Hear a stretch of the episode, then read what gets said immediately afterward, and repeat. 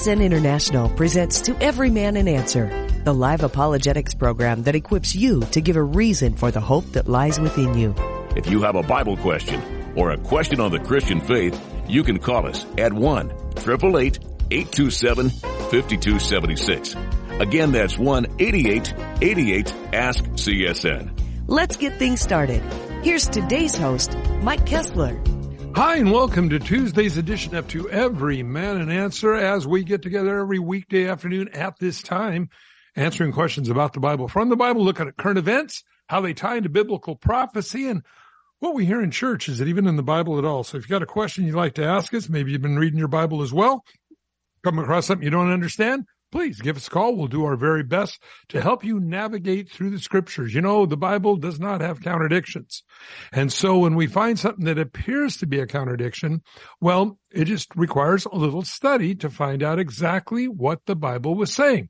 So if you got a question, that number to call again, 8888 Ask CSN. Joining me today, special guest and featured CSN speaker that comes on before to every man an answer, one hour exactly. John Randall from Calvary Chapel OC down South Orange County down by San Clemente. Hi and welcome, John. Mike, great to be with you today. God bless you, brother. Looking forward to the program today. Yeah. So, uh, looking forward to being with you. You've been hanging out with Ryan Ries. Yes. Both of ours. He yeah. just shared at the River Christian Fellowship a week or so ago. And so, uh, uh, down there doing his radio show and, uh, he's carried here on the CSN radio network as well as the Effect radio network. And so we, uh, that's uh, Raul Ries's son who you hear here on CSN in the evening time. And, uh, always a blessing to be with the brethren. Always a blessing. Mm-hmm. Again, 88, 88 ask CSN is the number to call. And if you want to be part of the program today, got some lines open and we'll just go right ahead and go to the phones we have Will on the line in Silverdale, Washington. Hi, welcome. How you guys doing? Good. How we help? So my question, is, it's not really a question. It's more of um, your personal thoughts. Um, I was happened to be watching a movie. That, uh, it's a very old movie. It was called Stigmata. Um, I'm sure you guys know what that is, which kind of led to the thing of the, uh, of the possibility that Jesus himself wrote a gospel that just somehow didn't make it into the Bible, and it was very interesting and you can't really find a lot of information on it. But I was just wondering what your thoughts and opinions were on that, or if you've ever heard that before.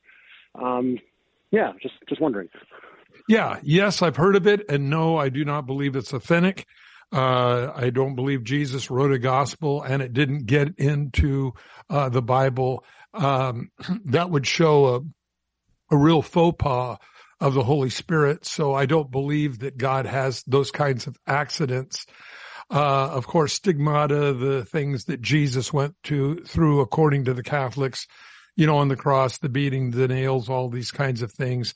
Your thoughts, John? Yeah, the stigmata, also known as the five wounds or the sacred wounds of the Lord. You know, the different places where Jesus was wounded, um, the five classic points, the side pierced, the spear to confirm that he was dead, hands and feet, etc. And, and we do find this in, in that tradition. But, but yeah, Jesus didn't write another another gospel, and the wounds. And this is the interesting thing, Mike, about the stigmata. Some people have claimed that they the wounds showed up on them, and and sometimes they would even want to use the passage of scripture. Remember where Paul said, uh, "I bear in my body."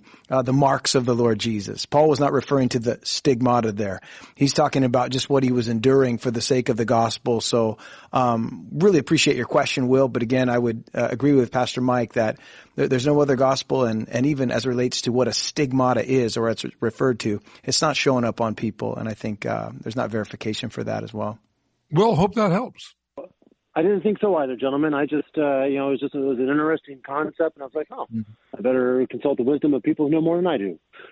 Well, it's it's there's a lot of ideas out there floating around. You know, uh, we also, you know, the the Gospel of Judas and and uh, all these other books they were rejected by the church fathers because they were in error. And uh, people try to find them now and go, oh, look, these hidden books of the Bible. No, they're not hidden.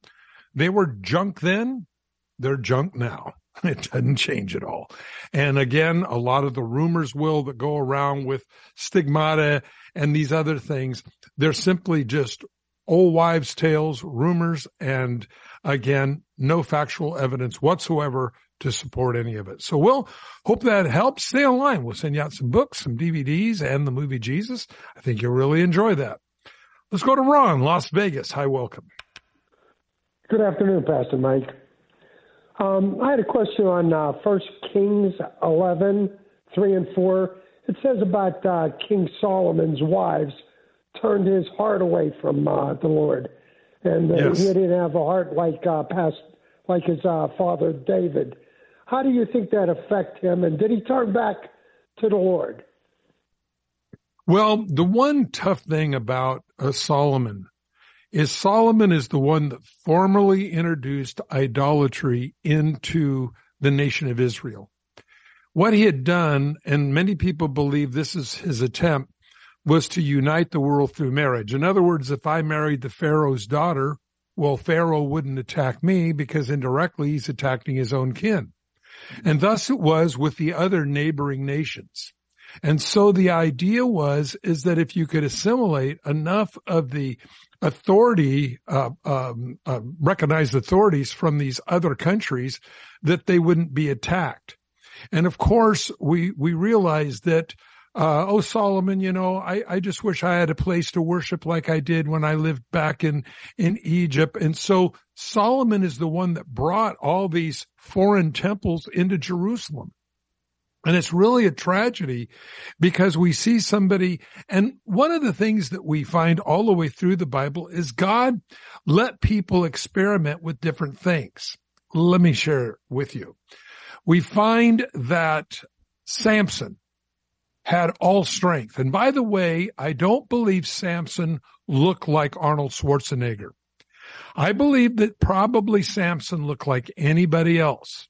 Otherwise, the Philistines would have immediately known where his strength come from. They'd go, Oh, look at the guy with the big bulgy muscles over there.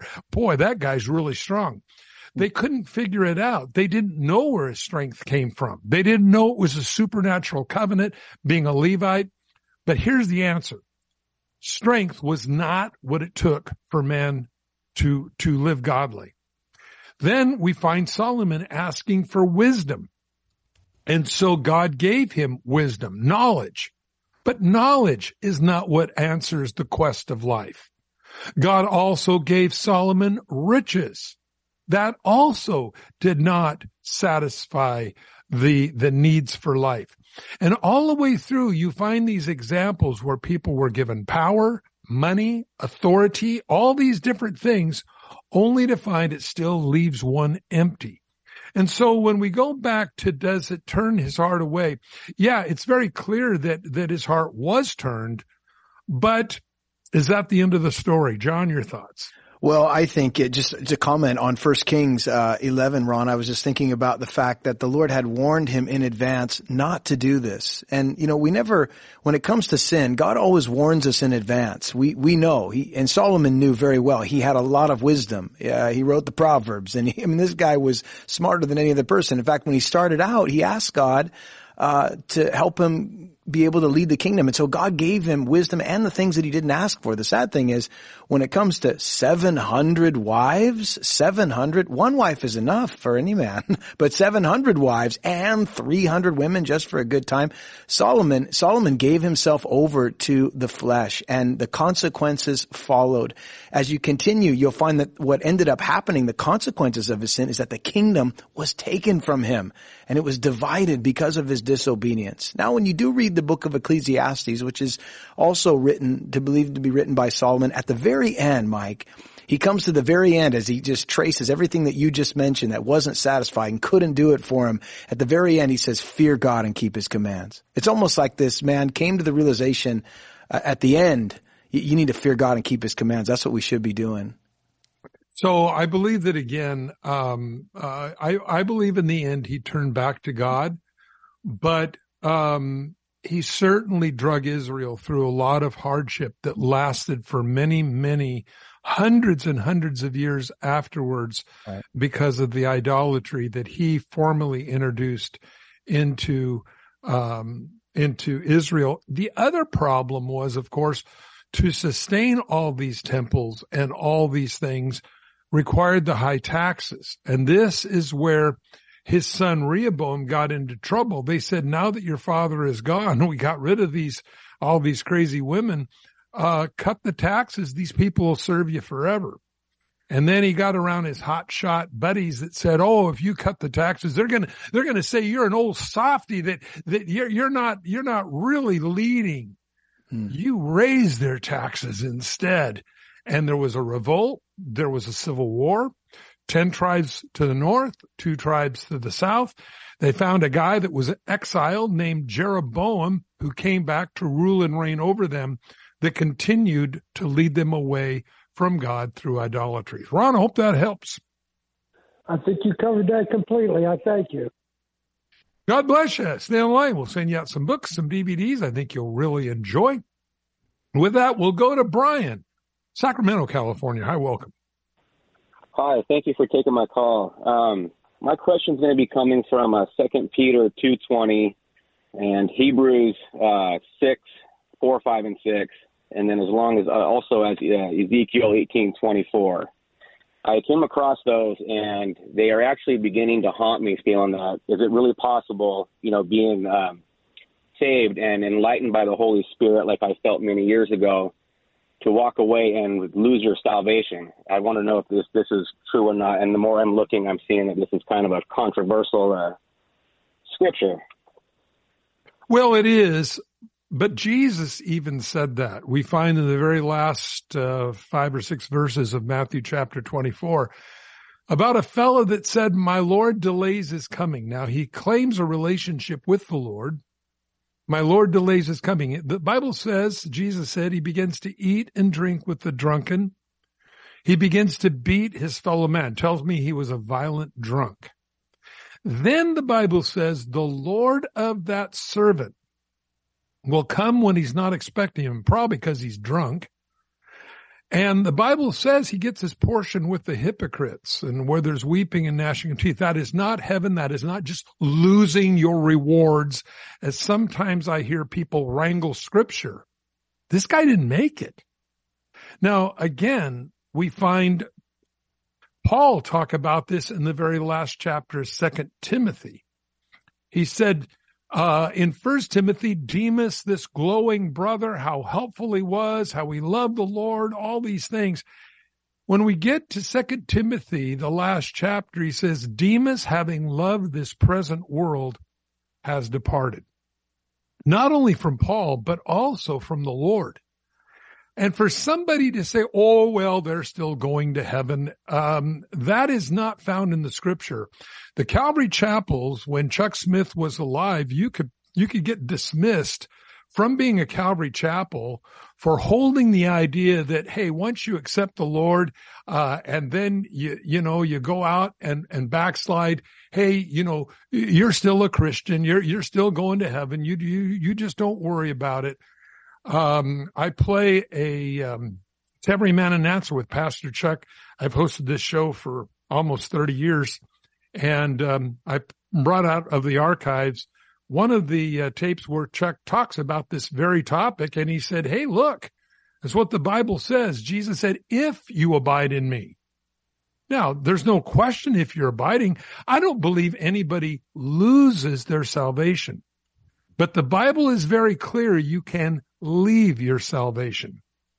Otherwise, where does Jesus get off telling the churches in Revelation chapters two and three to repent since it really doesn't make any difference? You're going to make it anyway. In fact, for that matter, the, the book of Galatians, the book of Ephesians, Philippians, Corinthians, where does the writer get off? Paul get off and the others saying for these people to clean up their act since it really doesn't make any difference because, hey, baby, once saved, always saved. You don't find that verse in the Bible. A very simple phrase that I think if it was true would appear. People will immediately say, well, in John chapter 10, it says, no one will pluck you out of my hand. Well, it's interesting. There's only two places that we find that phrase, no one, in the Bible. It's a Greek phrase and it means no one else other than yourself. We find it the second time it appears also, interestingly enough, in John chapter 10. Jesus said, I lay my life down and I take it up again. And here it is. No one takes my life from me. No one except he chooses to lay it down. I don't believe any external force can remove you from the love of God, from your salvation. But I do believe a person can remove themselves. Thus Jesus writes concerning, he says to a church, he says, if, if you literally the, the context is if you don't repent, I'm going to blot your name out of the book of life. Well, it had to get in the book of life to begin with. Furthermore, if you go to Revelation chapter 22, anybody that, that adds or takes away from the book, if you take away from the book of Revelation, God will blot your name out of the book of life. It had to get in there to get blotted out. So this idea of sloppy agape. Now, is there times when we all go through tough times in our Christian experience for a day, a week, a month, a decade? Yeah, I think so. And I think there's that working of God in our life to get right with Him, all these things. But I believe that there's a point where God just says, as he said concerning Ephraim in the Old Testament, Ephraim is joined to his idols, leave him alone. I think there is a point, I do not know where, I think there's a time, I don't know when, in which a person will reject the Holy Spirit. They'll blaspheme the Holy Spirit the last time and he will walk away and he will not convict that person again. And so this is why I believe the books of the New Testament are written so that we would not walk away. Now very clearly, 1 Corinthians chapter 6, Paul says, do not be deceived. Evidently, there was somebody coming into the church, not a brothel, not a bar, to the church. Corinthians was written to a church, not to a house of ill repute. It's written to the church. He said, do not be deceived. Those that practice such thing, and there's the word practice, will not inherit the kingdom of heaven. And then he lists what they are. Lifestyles that people who believe they're Christians who are living in those lifestyles will not inherit the kingdom of heaven. Again, 1 Corinthians chapter 6. People need to read that. Do I believe in the security of the believer? Absolutely. If you're in Christ Jesus, you never have to worry about that. It's where you're playing on the wrong side of the fence. And I have chosen not to live my life in question marks. I remember Chuck Smith said one time, he said, if I'm wrong, if, if, if I'm wrong, you, you don't, uh, you, you don't have much to worry about. However, if I'm right and they're wrong, that, oh, once you, you're saved, you can never lose your salvation. He said, you might find yourself in eternity a place you don't think you're going to be. And so I look at this very carefully and it's sad that today the Calvary chapels have so deviated from what I believe God blessed initially in the Jesus movement, the teachings of Chuck. All these tapes are available by going, uh, you can go to Blue Letter Bible. You can look at the commentaries that are written there by Pastor Chuck.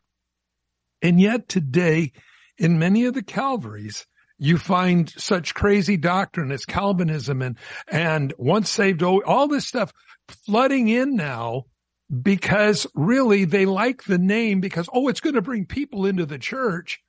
But in reality, you're not getting the whole counsel of God's word. You're getting selected verses. Your thoughts, John? Well, Brian, I just want to say to you, brother, I'm I'm glad you asked the question, and yes. the way that you framed it at the beginning is that these there were verses and passages of Scripture that were causing you to fear what potentially could happen to you. I want to say this to you: the fact that you're even concerned about it and are aware of it. Yeah. Um, it tells me something about your walk with the Lord. It would tell me that you're you're actually thinking about these things. That you you want to be a man of God that is abiding in Christ. And as long as you abide in Christ, you have nothing to fear. You don't have to fear like, well, I have to go forward this week because I, man, I, I did something wrong. Listen, if, if we sin, the Bible says if we sin, then we are to confess our sins. And the Lord is faithful and just to cleanse us and to forgive us from all unrighteousness. Every single believer is in a process of sanctification. That is where we are being transformed by the work of the Holy Spirit, where we're less like who we used to be and more uh, who God is making us to be. And so I don't have to worry about losing something. Uh, what Pastor Mike was saying is those that practice such things, those people that are practicing these things, they're, they're not concerned about their salvation necessarily. They're just living like they know Jesus, but they're not living, uh, or they, at least they confess to know Jesus, but they live as though they, their life denies him. And, and Brian, that, you don't want that to be you. And I don't believe that's you or you wouldn't have asked the question. So these verses are in the Bible for a reason. We would never want to take them out or try to explain them away. They say what they say, but there, there should be a sense of peace. And the passage I want to give you, Brian, the Lord just laid on my heart for you. First John chapter 5 verse 13. Listen to what John says. He said, these things I have written to you who believe in the name of the Son of God that you may know that you have eternal life and you may continue to believe in the name of the Son of God. So Brian, hey, believe, continue to believe. God's got you, but stay close to Jesus. Just walk with him, abide in him. You got nothing to worry about in that case. Amen. And it isn't that, oh, I, I blew it. I, I've lost my, I don't believe you lose your salvation. Remember that. I believe for anyone listening, we walk away from it. Now, Jesus said something. He said, watch and be ready. You don't know what hour your Lord's going to come. If it doesn't make any difference, then Jesus was lying to his church. Why would he say, watch and be ready? Behold, I come as a thief if it doesn't make any difference. So there's a compelling from Jesus to watch and be ready. You don't know what hour the Lord's going to come.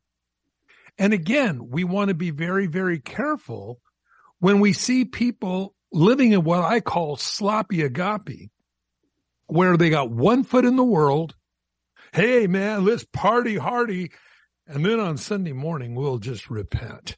Yeah, we're going to go out and sow some wild oats and then pray on Sunday morning for crop failure. Yeah, that's what we're going to do. You got real problems when we start entering into that. Again, every morning when we get up as Christians, Lord, today is your day.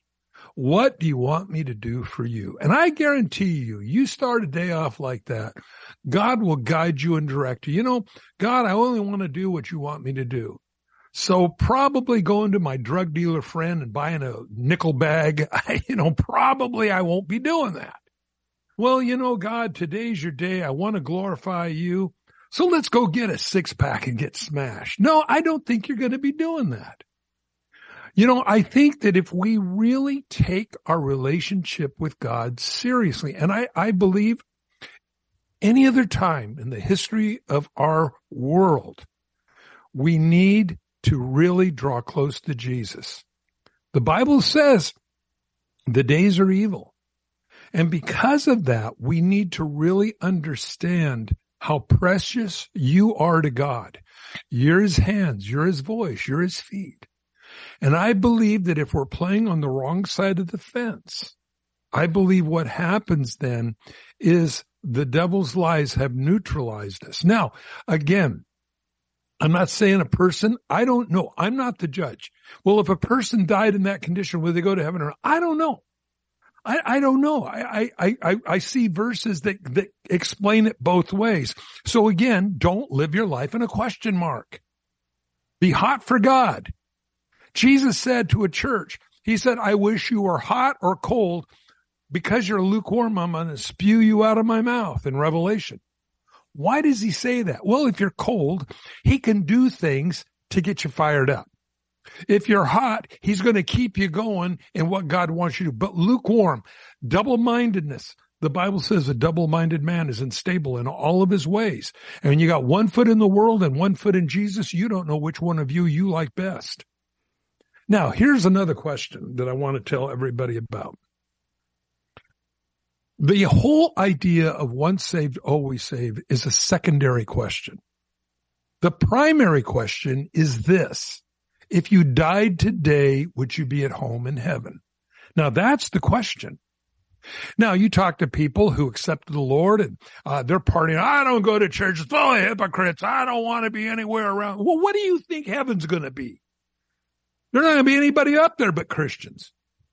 Now here's the point if you don't want to be around things of God, no matter whether you call yourself a Christian, backslidden Christian, or worldly person, if you don't want to be around the things of God now, why would you want to be around that forever? The problem is people say, well, I want to go to heaven when I die. Well, what is heaven? Heaven is a place where God is worshiped forever.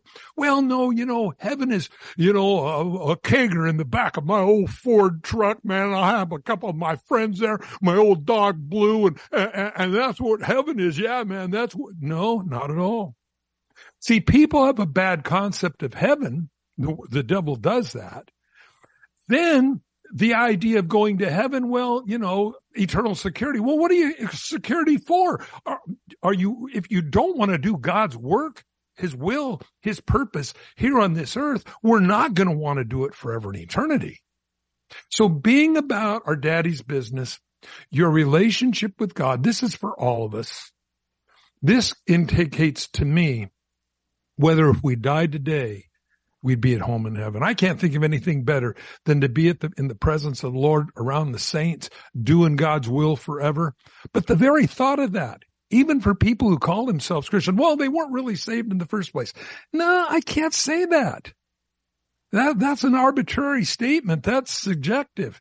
And when you look at, as an example, Demas, loving this present world has departed. You and and by the way, this is what the whole entire book of James or, uh, Jude is about. The book of Jude addresses this exact topic. So I hope that helps, Brian. Um, yeah, just one more thing is um, to, to quick sum this up. I was uh, I was enlightened to about 20 years ago. I was in an all-time bottom at a, at a traumatic experience, and the Holy Spirit did come in, picked me up, and then in short while later, I guess I got too comfortable. And I felt Hey, I Brian, it happens to all of us. And by the way, we're coming up on a break. We'll have more right after this. You know, it's true. Difficult times have a way of focusing us. We have to think about what matters most when it comes to our spending, our health care. No doubt. This is why so many people are joining Medi-Share right now. Medi-Share is a trusted way to save up to 50% on your monthly healthcare costs. More than 400,000 people have already made the switch. It's pretty obvious why, too, especially now during this challenging season with healthcare costs and out of pocket expenses going up. Medi-Share can save you a lot of money. The typical family saves $500 a month. And Medi-Share is a Christian healthcare sharing ministry that's worked beautifully for 29 years. There are different options to choose from to fit your budget. I'll give you the number here in a second. And if you call, you can get a price within two minutes. Maybe now is the perfect time to make the switch and start saving. Here you go. Call 855-91-BIBLE. That's 855-91-BIBLE. 855-91-BIBLE. This Sanctity of Life month, we honor the over 63 million babies whose lives have been tragically ended through abortion since Roe. Sadly, with the abortion pill accounting for over 50% of all abortions, babies' lives are at even greater risk. But in the midst of this darkness, there is a light that shines. Preborn has rescued over 200,000 babies babies from abortion and is the largest provider of free ultrasounds in the country. When I heard her heartbeat, I decided to keep her. And now my daughter's about to be three. I don't know where my life would be without her. Preborn shares babies' heartbeats and the gospel of Jesus Christ to help moms choose life for their baby and for their soul. To learn more about the life-saving work of Preborn, call 855-668-BABY. That's 855-668-B-A-B-Y or visit preborn.com. That's preborn.com. All gifts are tax deductible. Your love can save a life.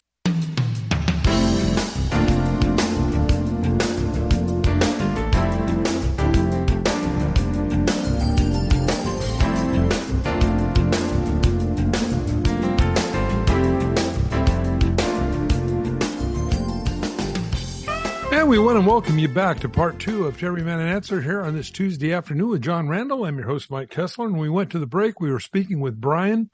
And you know, Brian, I think all of us have had our relationship with God and then some challenging thing comes along and we go, well, where are you, God? If you love me, why aren't you here? And I think a lot of us, uh, have gotten tripped up over the years in things like that. But the good news is God's faithful when we're not and God understands these things. I, I, really believe that again, that's why I believe Paul says to earnestly contend for the faith. I believe this is why there's this ongoing thing that no matter what happens, we've just got to make a decision in our life that I'm going to stick with the Lord no matter what happens. You know, I, I remember something that when Jesus said, unless you eat my body, drink my blood, you have no part of me. Now he had crowds, thousands of people around him, and he makes this statement and they all left when he made that. Unless you eat my body, drink my blood, you have no part of me.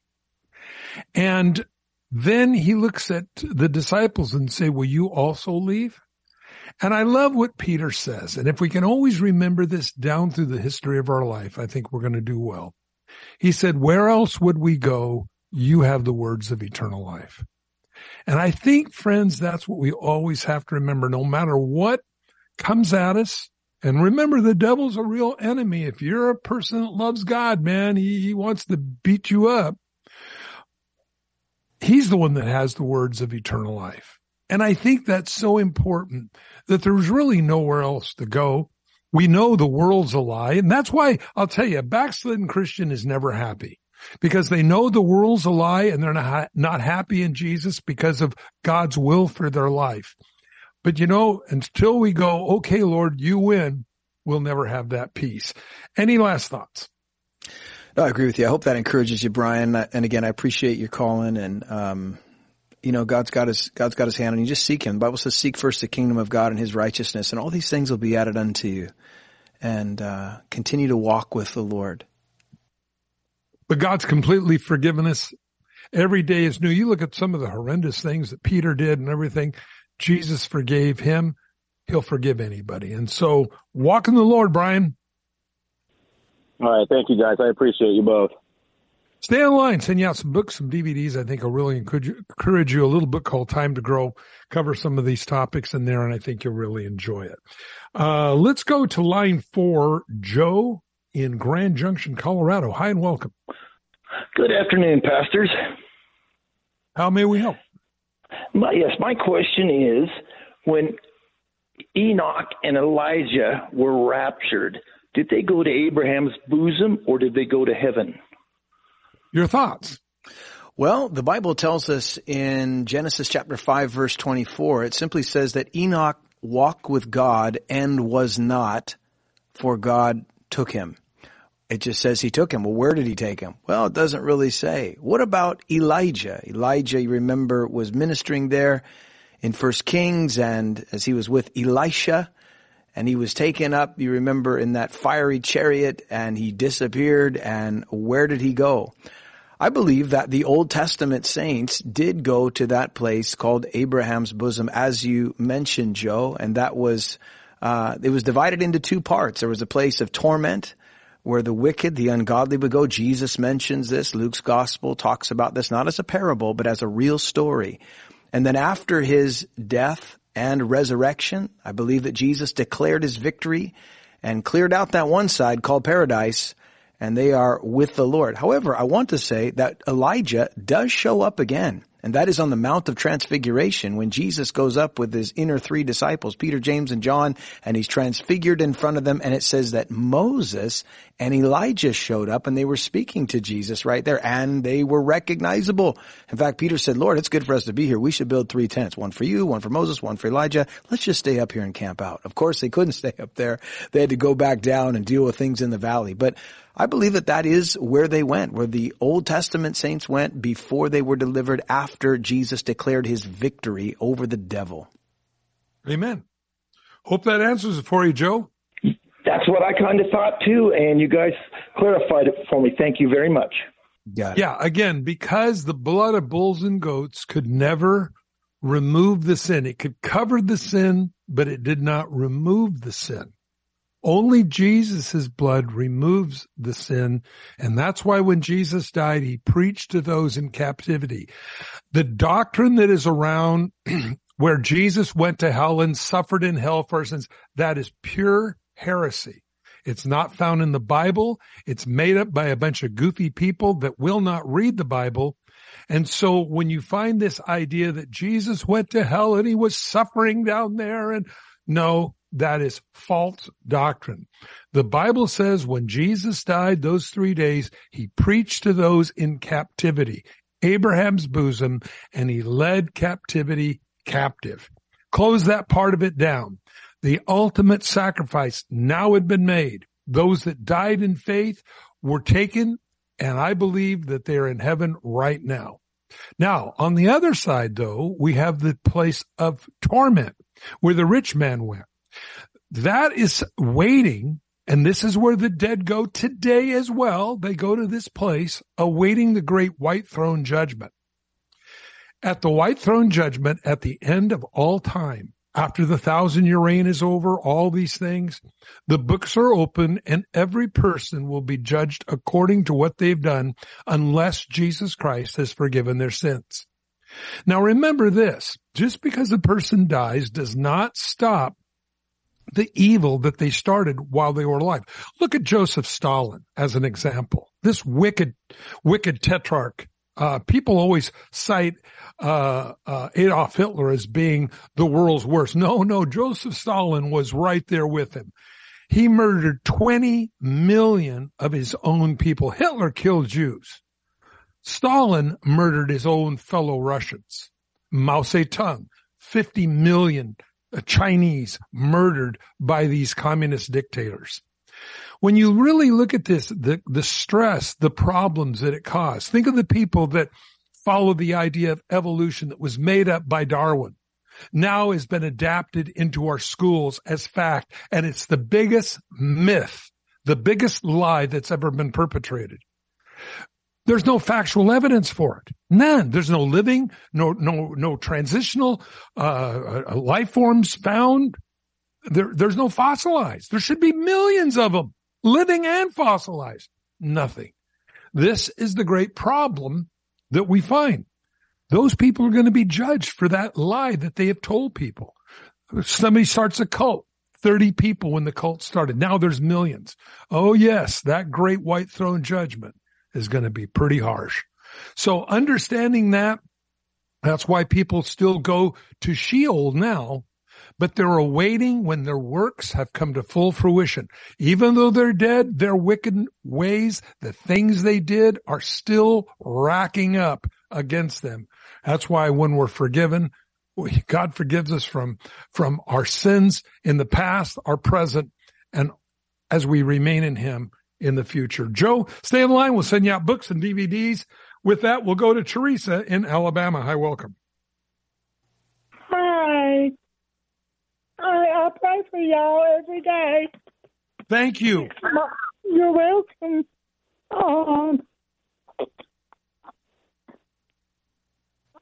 How may we help? A, okay, I have an impoverished life. Uh, uh, from divorce. It was abusive marriage from my husband and my daughter and uh, different things and all his lies and stuff. And anyway, I, I, I wound up impoverished from his lies and everything, and uh, I had health problems. Well, uh, Teresa, our heart goes out to you. You know, we know that we live in a very, very fallen world. And there's lots of things that have happened to all of us, some more than others.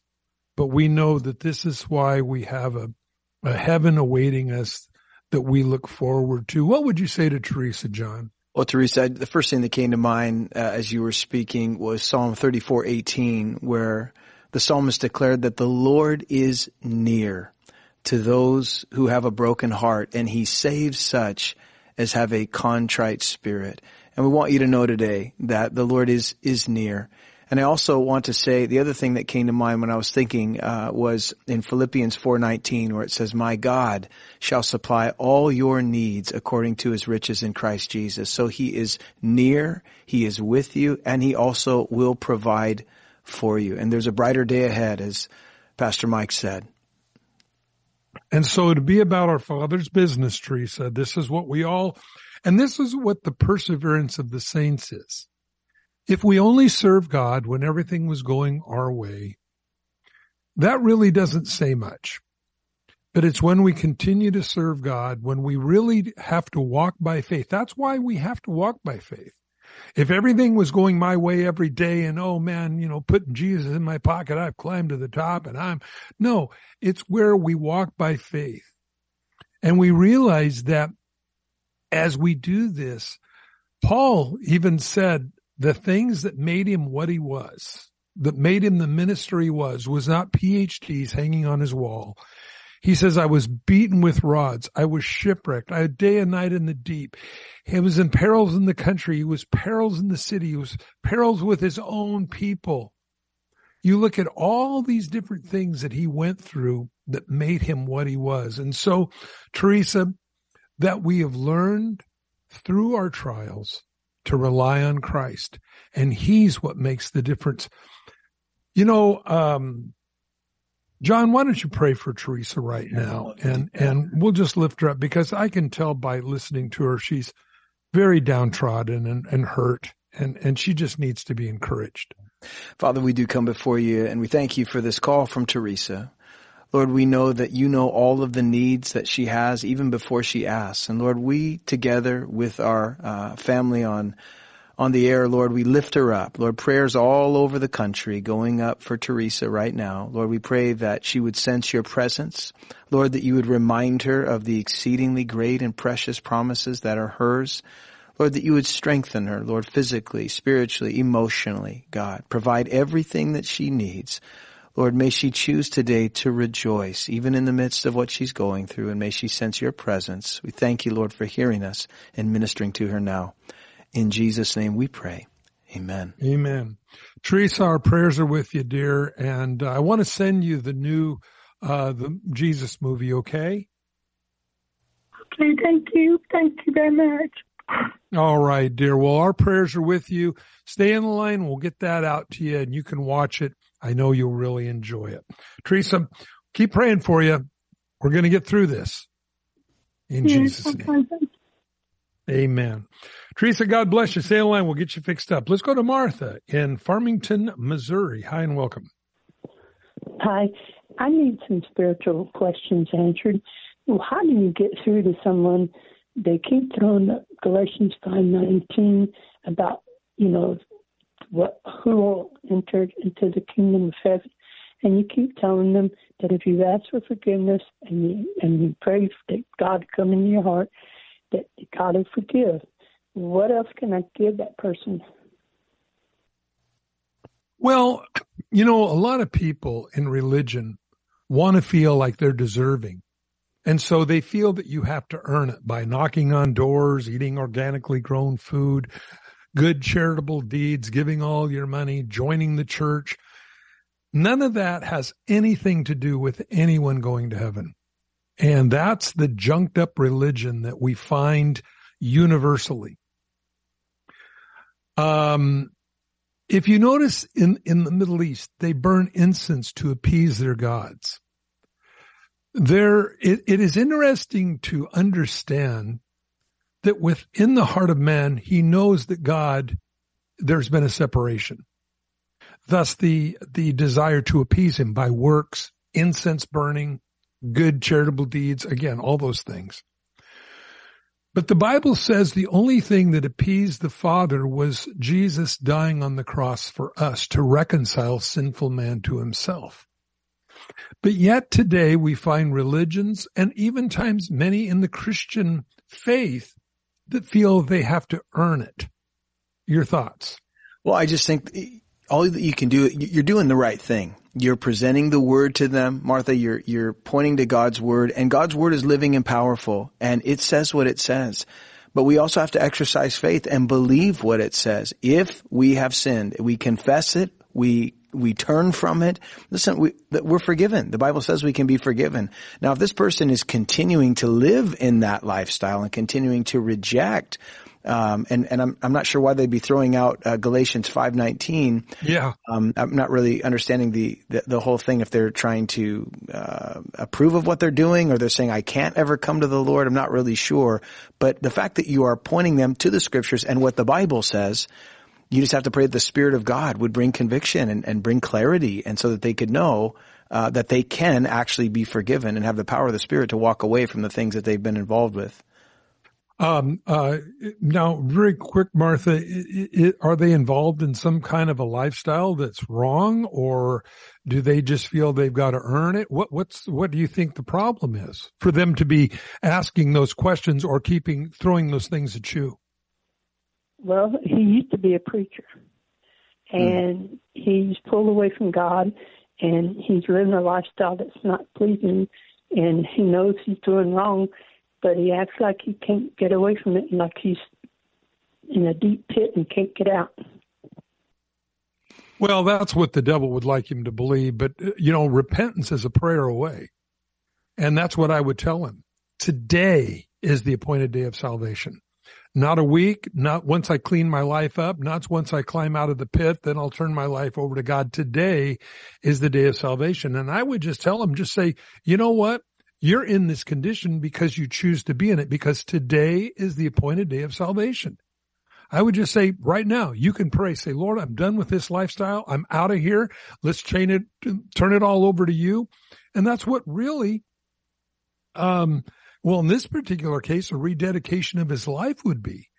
Um, and I don't know what caused him to turn his back on God, but uh, nobody's going to do something for God that the devil doesn't come and try to destroy him. Uh, I, I, you know, whether you're looking at, again, the apostle Paul or any of them, all of us, if you're, if you're going to be a live fish swimming against the, the, the river going down the tube, um, the devil, the devil's going to come after you. Uh, I would probably ask him a question. I would say, well, what were you doing that caused the, the devil to want to come after you. You must have been quite a, quite a pastor for the devil to want to come and beat you up this way. And I think if you can just go back and just begin to reason with him why the train went off the tracks, I think maybe you could help him get the train back on the tracks. But really it, it's something that God needs to do not down the road, but right now. And I, I would keep hitting him with that. Today is the appointed day of salvation. I hope that would help. I know. I've tried for 37 years to get him on the right track and to try to make him understand, but he just keeps having pity parties for himself and falling back into the same pit. Mm. Yeah. Any any last thoughts, John? Well, I think all you can do is what you've done. You can pray, you can point them to Jesus, and you know, don't underestimate the power of the Lord and the power of the Holy Spirit. What seems impossible for us is not impossible for the Lord. He can get a hold of anybody, and the Bible's full of examples of that. And so we pray for this man who was a preacher in the past, that the Lord would wake him up and open his eyes and that the scales would fall off and he wouldn't play victim, but he would turn from his sin. The Bible says turn and live. And that would be my exhortation to this man who had some kind of a ministry before.